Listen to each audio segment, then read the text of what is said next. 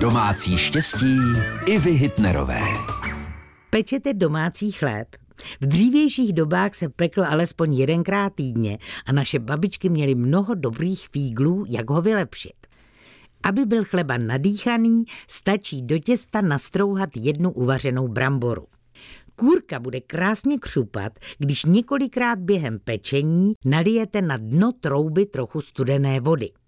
A chleba bude krásně vonět, když kmín nejdříve na sucho opražíte na pánvi.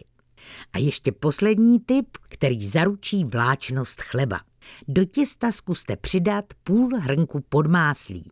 Myslím, že chuť a vůni domácího chleba nic nepřekoná. Vaše Iva Hitnerova. Domácí štěstí Ivy Hitnerové, rady do domu i do života. Každý den v našem vysílání.